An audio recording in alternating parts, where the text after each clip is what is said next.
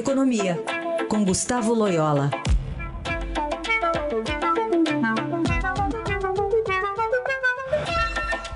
Oi, Loyola, bom dia. Bom dia. Bom, falemos de PIB, então. Queria que você analisasse esses dados aqui que o Heisen detalhou. É, é, aparentemente, um comportamento desigual da economia demonstrado nesse PIB, né? É, exatamente, né? Um é um resultado, é, obviamente, positivo, né? É, o PIB crescendo e isso, inclusive, levando a uma revisão das estimativas é, do crescimento em 2021, não é? mas é muito desigual, como os números aí é, mostrados pelo Reis indicam, né? Então, é, é, basicamente, o crescimento se deu muito é, em função, em primeiro lugar, do comportamento do setor externo, das exportações, do agronegócio, né? É, nós estamos num, num mini boom aí de commodities, num ciclo muito positivo, né, de preços e de demanda né, de, de commodities, minérios e, de produtos agrícolas e, e, e, de origem animal. Então, isso tem beneficiado muito o, o Brasil, é, principalmente nas regiões é, produtoras. Né? Ah, além disso, a gente é, destacaria também o comportamento da construção civil, né? muito, é, principalmente construção habitacional, muito forte. É, é, no, no, vem, vem sendo muito forte esse setor, vem se comportando muito bem já no ano passado e esse ano no primeiro trimestre também, né? Então, a, essa, é, esse aumento forte aí da formação bruta de capital fixo tem muito a ver com construção civil, né? É, uma recuperação mais tímida em que no setor de serviços, né? E que se reflete também no consumo das famílias, né? E, e, e isso dá um perfil de recuperação é, do PIB sem geração de empregos, ou com pouca geração de empregos, né? Porque geração de empregos está mais no setor de serviços e, e, e, a partir daí que você atinge um, número maior de, de, brasileiros e, portanto, dá um, é, reflete é, positivamente mais é, por, consumo, né? É, então, das famílias. Então, é, é, um, é um crescimento muito desigual. O setor de serviços é onde é, se, se depende mais do contato pessoal, portanto, sofre mais com a pandemia, né?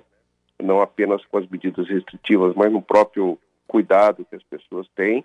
É, então, é, essa é uma recuperação que virá somente depois de a vacinação ter já feito seus efeitos maiores e o número de, de casos né, e de, de óbitos realmente cair fortemente. Como, aliás, está acontecendo, por exemplo, no, no Reino Unido, só para citar um, um, exemplo, né, que ontem comemorou um dia sem nenhum óbito causado pela, pela Covid, né. Bom, é, é esse consumo das famílias aí, que sempre é um, um ponto importante, é, é, é, um reflexo direto da pandemia, toda essa situação que você está nos trazendo, né? Mas uh, dá algum sinal positivo esse PIB aí? Alguma esperança mesmo de uma, um crescimento maior neste ano, Loyola? Sim, eu, eu, é, eu acho que dá um sinal positivo, né? Principalmente, como eu, como eu disse, se houver avanço na, no controle da, da, da pandemia, né?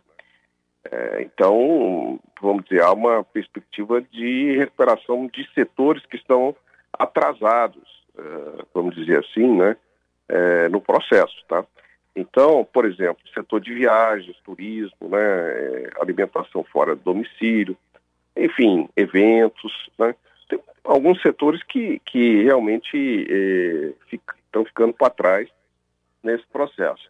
E, e há alguns um, outros fatores aí que no curto prazo podem beneficiar, por exemplo, a, a volta do auxílio emergencial, né, embora em, escala bem mais modesta que no ano passado, é, então, isso, isso leva a uma perspectiva de crescimento do PIB maior uh, para o ano, embora muito do crescimento que, que o PIB vai apresentar é, ao longo, é, vamos dizer, os números de, desse ano, né, muito desse crescimento, é um efeito puramente estatístico, né, em função é, da média, vamos dizer assim, do PIB do ano passado ter sido muito baixa. Então, como uhum. Se compara a média contra a média, você tem uma, tem uma média maior esse ano, né? Uhum. E o ano que vem, infelizmente, o PIB volta a crescer naquele passo de estar passo de tartaruga, né, que a gente conhece no Brasil, é, refém aí de circunstâncias, de, de questões mais é, estruturais da economia brasileira, como o baixo crescimento da produtividade, por exemplo.